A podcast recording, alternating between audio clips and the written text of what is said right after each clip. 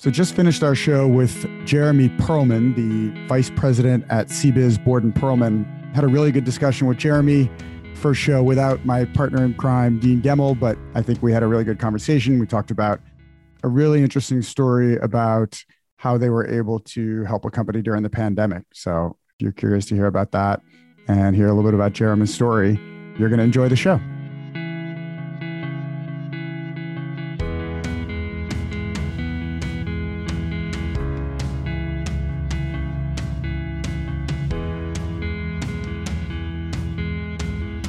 Hi, and welcome to another episode of The Enlightened Agent podcast that brings you conversations with top insurance professionals and industry leaders. My name is Jason Keck, and I'm joined today by Jeremy Perlman, Vice President at CBiz Borden Perlman. Jeremy, welcome to The Enlightened Agent. Thank you. Thank you for having me. I'm excited to be here.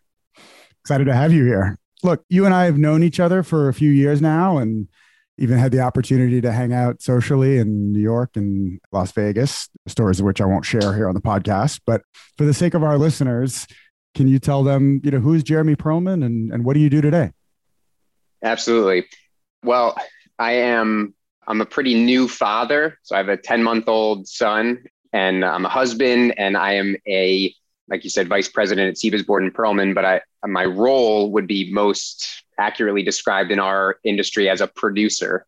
And it's a word that I really don't like because people have no idea what that means. You know, it, it, sounds like you work in the creative, like movie industry or TV industry, which couldn't really be further from the truth.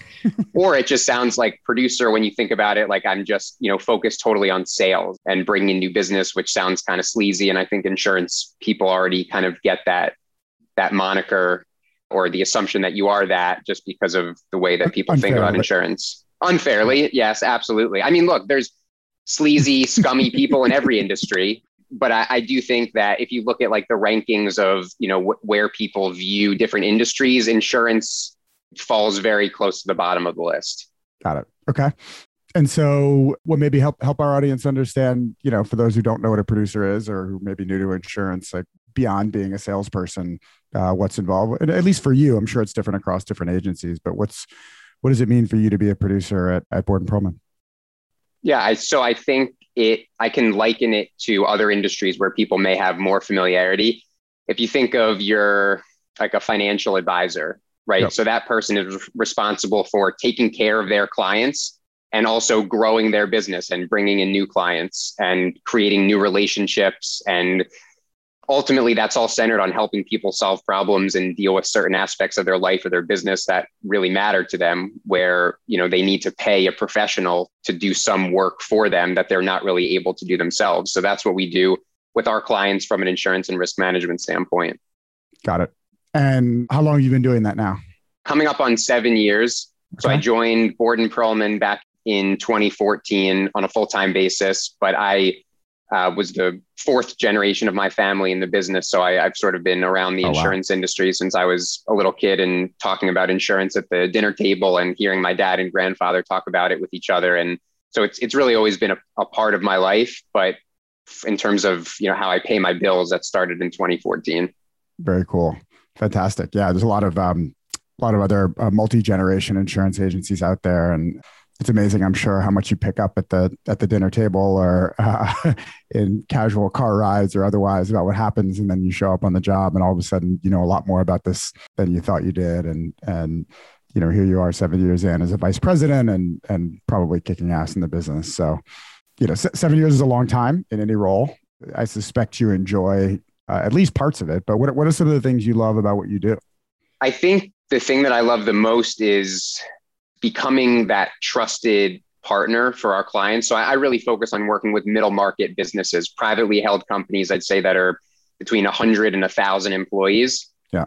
And really becoming one of those people that they go to when they need to make critical decisions about how to operate and grow their business. You know, I mean, that's that to me is the most interesting part when, uh, you know, I we'll probably talk about this at some point, but a few several months ago, we went through a merger with a much larger company, CBiz. So, which is why we're now CBiz Borden Perlman. But before that, I was a part owner of Borden Perlman. So I was a part of the critical decisions that we were making. And right. so to then be a part of those discussions with my clients about their businesses, I found totally fascinating because I could draw on the experiences that I had running our own business, making decisions about personnel, about health insurance benefits, about all different things, but then in, in different industries with our clients. So that was, I think that's the most exciting part. It's also the hardest thing to do because typically people view insurance as a commodity and not as something right. where you're their partner. Yeah, I was just th- I was thinking about that. I, I don't think you know of all the things that people think about with respect to insurance agents. You know, you think about somebody who's knowledgeable about insurance, who's helping you get coverage for your business.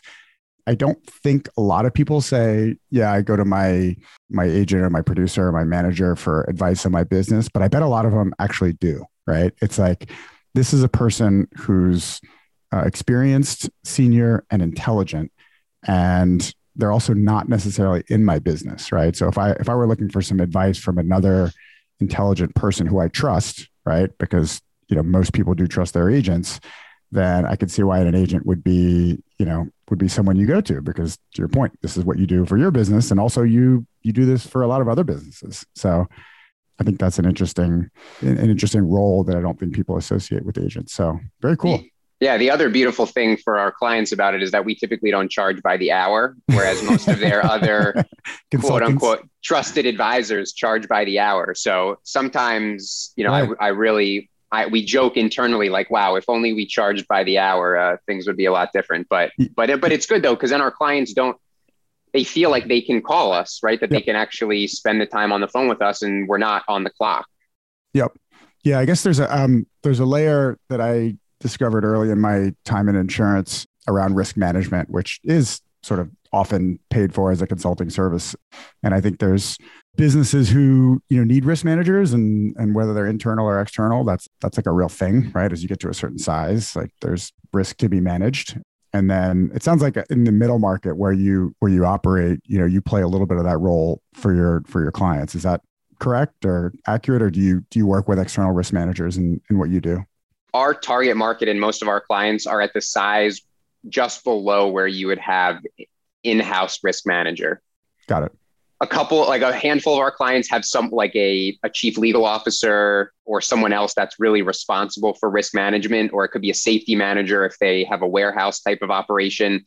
But typically they don't have someone full-time on staff that's their risk manager. And we've built our team around that. So for example, we have a claims department and a senior director of claims. We have a director of loss control who spent his whole career in the safety and loss control industry. So we can we wear those different hats for our clients so that they don't have to have an internal person do it. Got it. Awesome. Yeah. I mean, great. Look, that sounds like you're saving them some money. So ho- hopefully they're being appreciated. So one of the things try to do on the podcast is is is bring out the stories of the people that we that we talk to and that are on the show. And so I like to hear a lot about not necessarily how you get into insurance. I feel like that's a cliche, right? How did you get into insurance? And yes, everybody has a story there, but I, I like to hear about the events that have really made up people's careers. So uh, curious, you know, what one or some of those events might have been.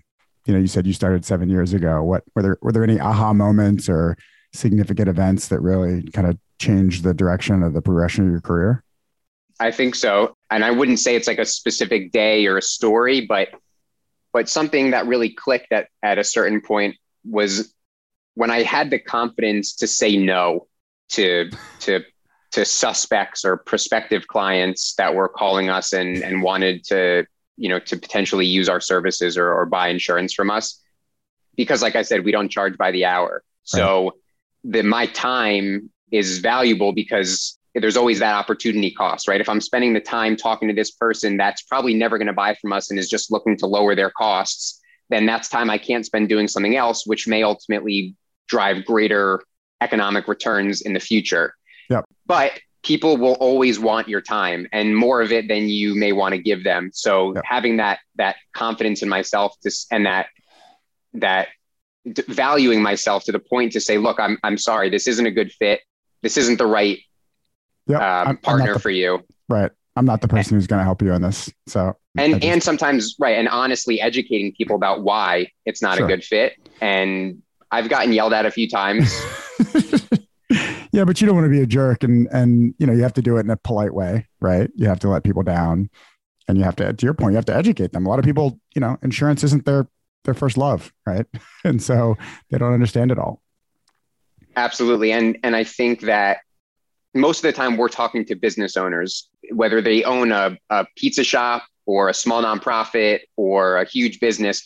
We are, we're typically talking with the decision makers, the business owners. So if I can have that discussion with them about why it doesn't make economic sense for us to do business together, they're usually pretty understanding because if I can turn it around in some way to say, you know, if look, if I came into your pizza shop and stood there for 30 minutes asking you to taste all the different slices, you know, and, and asking you about where you got the ingredients from, like you would just kick me out. You'd say it's not worth the $2 of a slice that you might buy at this point. Just get out reminds me of taking my kids to the ice cream shop and all the different tastes they want in Baskin Robbins. Yeah, try that one. Can I try that uh-huh. one? Can I try that one? And then they buy a kitty scoop from from exactly. yep. And thankfully, usually the people, you know, at a Baskin Robbins, the person that's standing there doesn't give a rip whether you, you know, buy 30 quarts of ice cream or one right. kitty cup. They probably want you to buy one kitty cup because they don't have to stand there scooping the ice cream for 30 minutes. right but the business owners right they're sitting there you know hey you know there, there's other there's other work to be done here and you're you're digging into my ice cream so 100% um, yep no i get it that's a how far along in your journey were you when do you, do you remember where that was i'd say it was probably a three years or so into it. We hired an executive vice president i think it was in 2017 so that was about three years into my career here. And that his, him coming on board with his prior experience working on larger accounts in a very different way than than we had been i think really that's really what catalyzed that for me. Got it. Good. Hey look you got to have good mentors in the space and and having people who help you see that is is important and you know what like it takes a while to build enough relationships too where you feel like you've got you know you've got a, a set of clients who need you right and and you know you're starting to let them down if you take on too much. So I think, you know, that doesn't happen overnight for anybody in this space. Cool. So, you know, kind of continuing on the the storytelling angle here, you know, curious to know what's changed since you started working in insurance. And I know you've been, you know, more than just when you started 7 years ago, but your whole your whole life has been kind of related to insurance. So what's changed and what do you think still needs to change? That's a good question. I think what what has changed from the agent's perspective is that our clients' businesses are becoming more complex. There's just, yeah. I think the barriers to starting businesses has gotten so much lower. Yep. So, this, I mean, the things that I hear people doing, it's not just like your typical things from 30 or 40 years ago. And with, with technology and with access to capital, like there's just, it's, there's so many creative things going on but insurance companies are becoming less creative in their underwriting. Hmm. So there's a, a disconnect there where our clients come to us and they say, Hey, I'm starting this business and I need insurance. And then we go out to the insurance marketplace to our partners and say, Hey, we need insurance coverage for this business. And it doesn't fit in their little box yep. that they have. And that box that they have is getting tighter and the, the thicker, you know, so it's getting stronger. And it's all based on analytics, predictive analytics, predictive modeling, and the underwriters, you know, that used to be people that would look at risks and, and help price risks and really be thoughtful and creative. Those people, those like classic old school underwriters are disappearing. I mean, they're they're retiring. They're not just like, you know, right. disappearing magically or or yeah. So so the underwriters now are much different the way that they handle things what their responsibilities are what the expectations of them are so it's it's definitely very challenging that balance with our clients their expectations of how easy it should be to place their business and then the insurance companies of of how how tight their boxes of what they can do and can't do yeah, we went through a, an accelerator program last year called Broker Tech Ventures. A lot of people know that. There's a company going through that program this year called Relativity Six and their whole focus is around helping categorize businesses right? Insurance is often based on class codes. What type of business are you? And therefore you know and what type of risk do you have? And so that's how they figure out how to put you in their underwriting box. But to your point you know just a pizza shop anymore. They might be a pizza shop and sell merchandise and then they've got an online delivery business and then you know the guy the entrepreneurs the guy who started the shop is getting really creative so he runs under the same company structure is running you know something else out of the back of his office and all of a sudden how do you how do you underwrite that or how do you yeah how do you underwrite that business and how do you get insurance for it? It gets i could see why that gets more and more complicated and we actually had another company on the podcast called Assurely, who's specifically focused on spinning up new insurance products based on kind of scenarios like this. I mean, I realize you can't underwrite every single unique situation, but if you can start to find patterns of companies doing similar things that, that can't get coverage, then there's opportunity there. And, and that's where some of the digital MGAs and, and kind of new players in the space have opportunity. And hopefully they find good carriers to back them in the long run. So interesting. What else? So what's changed is that people or companies are are not as simple as they used to be. What do you think needs to change? Anything you see in the space that has to go or has has to come or has to be different? one thing and, and i always think about this when when you and i talk because i think you guys are doing really exciting things from a technology standpoint to help make both the client and the agent's experience better but there's I don't know if it's trillions, but there's hundreds of billions of dollars that are going towards insurtech, right? This yep. this subset of fintech, which is specifically focused on insurance. And what I see is most of these companies are really focused on either like lower end personal insurance, you know, mm-hmm. your your auto stuff, your renter's insurance, uh, like Lemonade is a good example of that, yep. or like your small business insurance and that experience is becoming more seamless and convenient for buyers right? There's great websites great platforms. You can get quotes quickly. You can app you can download apps to access your you know your auto id card and things like that. But once you get outside of that kind of average personal insurance and small business yeah. it goes back to 1995 like we're still sending faxes to each other with you know handwritten applications and it's just a very inconvenient process. So more and more now, peers of mine that are in their early 30s are moving into higher level management or executive roles at larger companies that have are spending 100,000, 200,000, a million dollars on insurance and they are baffled yeah. by the the process for securing insurance, for renewing insurance, for just doing all the insurance things.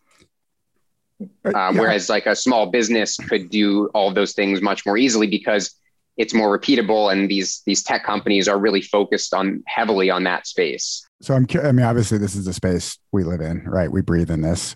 I'm a lot of people don't understand if I've got a couple million dollar business, right, and I'm applying for insurance, I don't necessarily want to get a real-time quote and buy, right? There's a lot more that that goes into that, but I also don't want to send faxes around and and have to scan documents. What do you think is missing from that journey right? as a buyer? Put put yourself in your client's shoes, right? And you know, yes, Broker Buddha has we have our smart forms and have the ability to gather data and generate documents, but what that's becoming a thing, right? Agents are adopting that. What else in that client journey do you think is missing if you were a buyer? What would you expect to see that maybe you don't have today?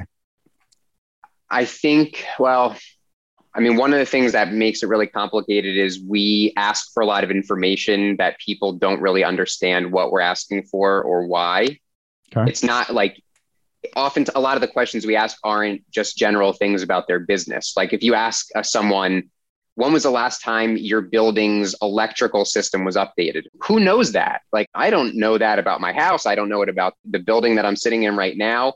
So it's not only like the format in which we ask for it, but the information that we ask for is very challenging. So I think there's drones flying overhead all the time collecting information about buildings and things like that. Like I think the more centralized some of those information and data points can be, possibly the easier it is because the insurance companies need that, right? Our clients try to say like, we, why do you need that? And it's, well, they're trying to assess the risk of a fire and they have very sophisticated models that help them do that based on how old the roof is and when the electrical system and heating system were last updated and all that.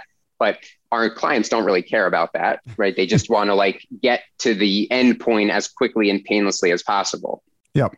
Yeah i was thinking you know it came to mind is just better collaboration tools right? If you're in a building and you need to send you need to send that question to somebody else right? Like the process of the, the data gathering exercise some questions you know, are about the business, but some questions are about, you know the property and and you don't necessarily have all the answers as the as the business owner or the person managing the insurance. So you know really landing that collaboration process not just between you you jeremy and your your client but between the client and the other stakeholders that they have in their business feels like you know we're just we're just at the at the tip of the spear on that with some of the tools that are out there. So interesting.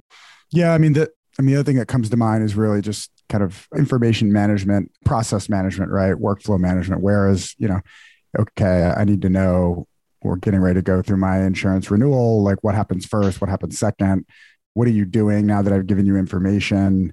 Who are you working with? Just an overall timeline and status, I think, could be an interesting value add for the for the insured, right? It's like, okay, well, I sent you all my stuff. Now what? I haven't heard from you in a week. I haven't heard from you in two weeks. Like, what? I'm sure you're working on it, but I don't know what's going on. So interesting. I don't know. This is good, good uh, product riffing opportunities here. So yeah, and then I think that's a great point because it's it's not just something that's unique to insurance, right? In general, when you're working with someone else and you're waiting on information, there's just generally in our economy a lack of updating yeah, transparency, and, right? You want yeah. to know what's happening. Are you, are you doing anything or not? I know I'm paying you a lot of money for this, so I hope you're doing something. right. And even if I don't have an answer now, just tell me that you're working on it. Like you yep. just want that peace of mind, but there's no right now. How does that happen? Well, I have to remember to send someone an email or call them or text them to say, hey, we're still working on this. Right. And then I'm setting reminders to remind them. It's, I mean, it's, you know, it's, it can, it's pretty inefficient, but it's important because I know as a consumer of things, like when I'm working with a, I was just like an my estate attorney dealing with the our wills after our son was born. It's like, yep. you know, I haven't heard from you in four weeks. Like, does this take that long, or you know, what's going on here? Did you forget about it? Like, just let me know. Yeah, yeah, yeah. Silence is silence is tough. So interesting. Well, look, we started talking about change a little bit. You guys have I think the industry is going through a lot of change with the amount of consolidation happening. You guys just went through a pretty significant event here. Can you tell us a little bit about what happened with the company and and what uh, tell us about the new setup? Yeah, absolutely. So we were an independent insurance agent owned by the Bordens and the Perlmans for over 100 years and we were not looking to make any real any significant changes in terms of how we were structured but you know the right partner came along at the right time which is cbiz. So they're a national financial services company. They're one of the top 10 accounting firms in the country but they have a growing insurance division. And they really gave us the opportunity to partner with them and draw on their significant resources but continue to operate pretty independently. I mean yes of course they, they have expectations of us. There are metrics that we need to meet but our you know an account manager in our office or sort of a standard employee has seen very little change in what they do and how they do it on a daily basis. Yes, they they are their paycheck comes from a different company, they have different health insurance, but day to day, you know, their manager is the same, the way that we do business is the same. And that was very exciting for us because that wasn't something that we were willing to to change. Got it. And, what about your what about your clients? Because I think one of the things that I, I always wonder about in the space is, you know, this is great. You know, in, in many ways, the consolidation is good for you know the acquiring company and for the company being acquired. What does it mean for your clients? Is, it, is does it make life better make it worse? What's what happens at the end of the day? I think it doesn't make it worse. I think for the most part it it most of our clients other than the fact that our logo in our email is different now like they probably don't really see much change at all. As an advantage though so cbiz is their property and casualty business is several times the size of what Borden Perlman was before we joined them. So we now have access to more insurance companies than we had before. We have hmm. more leverage with those insurance companies. For example, travelers can use that. We did a num- certain amount of premium with travelers. CBiz does six or seven times that amount of premium. So, you know, we're now part of a, a we have more buying power, more leverage in the marketplace than we did before. But at the same time, CBiz, like for a lot of agents sell to a, a, private equity firm, they sell to a publicly traded insurance broker. Right. And their model is based on cutting expenses by 30, 40% to make the numbers work, to make that acquisition price work. CBiz does not operate that way. So we haven't had to reduce our service team at all. Okay. So our, you know, typically if you if a, if a, a company or an agent sells to a publicly traded broker, the number of service staff is going to be reduced. Right. So that's where you'd say, okay, this isn't good for the client because there's fewer people to help them now.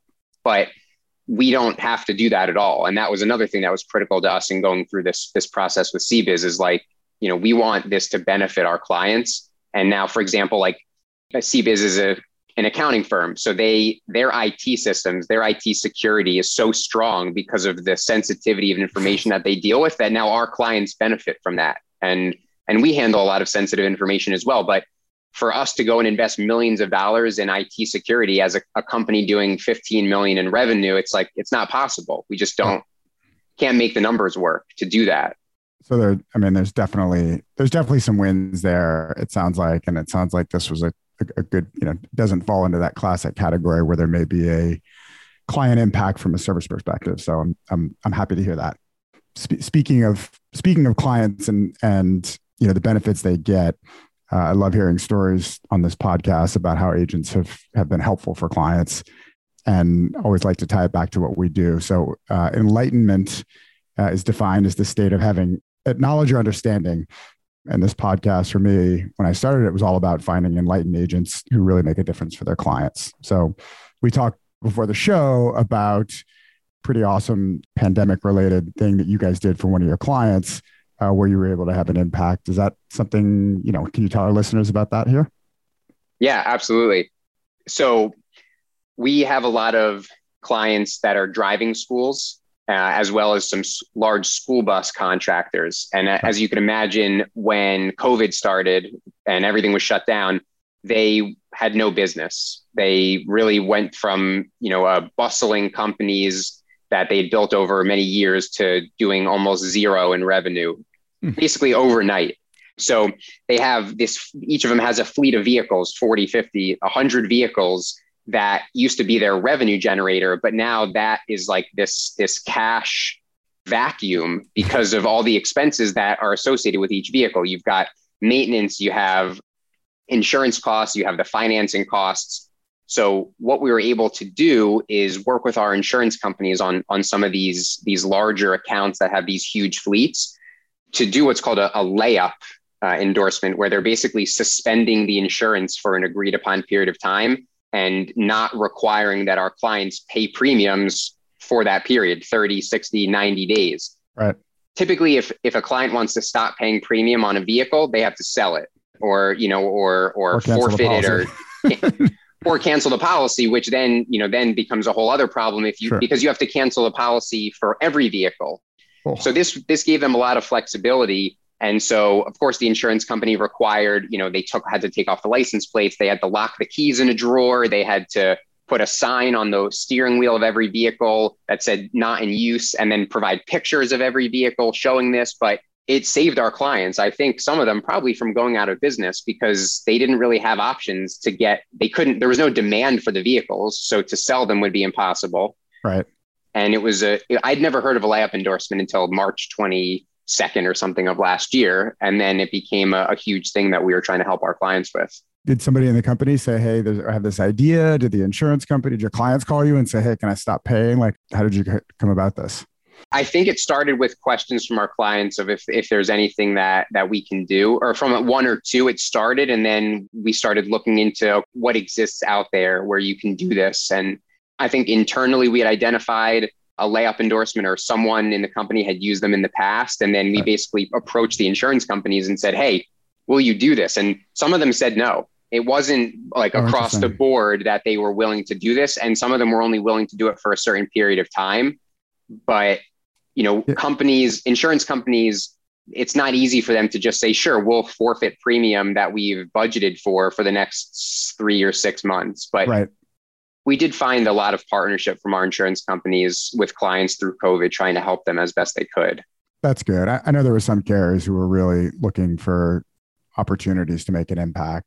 If I remember correctly, I think travelers paid commissions in advance. I think to brokers for upcoming, you know, renewals. It was a huge sum of money and I know a lot of the, the tier one carriers were were kind of you know breaking their backs to try to find solutions. So I'm glad to hear that a lot of your partners were helpful. I'm I'm bummed to hear that some of them weren't, but you know I think that's everybody's gonna make a business business decision when the time is right. Good of you guys to to figure that out, right? We were all scrambling for stuff to do last last April May. It was it was a unique time. So yeah, and it absolutely, and it, it wasn't you know that that was a, a big example because it it went from them paying 100% of their premiums to maybe close to 0% of their premiums for a period of time. Right. But and then also across the board with our clients trying to work with them to figure out okay what changes can we make to your insurance program during this period of time to reduce the impact on you from a cash flow standpoint whether it was delaying payments or if it was okay if we thought we were going to do 30 million in sales but now we're going to do 10 million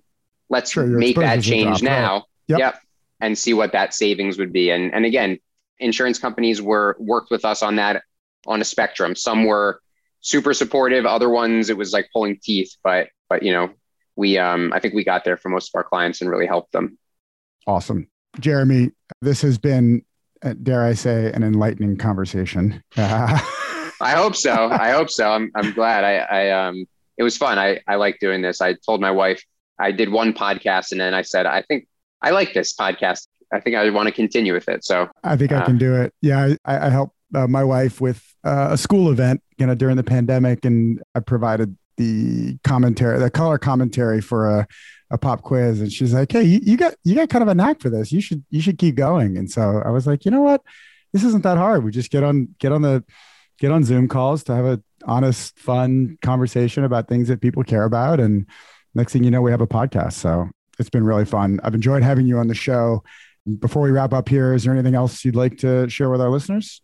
Nothing too much. I, I just appreciate everyone's attention and time spent listening to this. If you've made it this far, uh, you know, that's great. I hope it was interesting. And I really just respect what Broker Buddha is doing in the space. Cause like I said, a lot of attention is being, being put on, on small business insurance, on kind of that lower end commoditized personal insurance. But what you guys are doing, it really, um, you know, it spans all sizes of companies, all sizes of brokers. So I, I think that's that's really important because you know there's and there's a lot of improvement that that we can make but we we need tech people to help us with it. You know we're insurance people are not very good at technology as much as we try. So yeah thank you to the listeners and, and thank you to jason and your team for all that you're doing. My pleasure. Appreciate the shout out and uh, thanks for thanks for being on the show. Absolutely. Yeah. Namaste. Namaste. All right. All right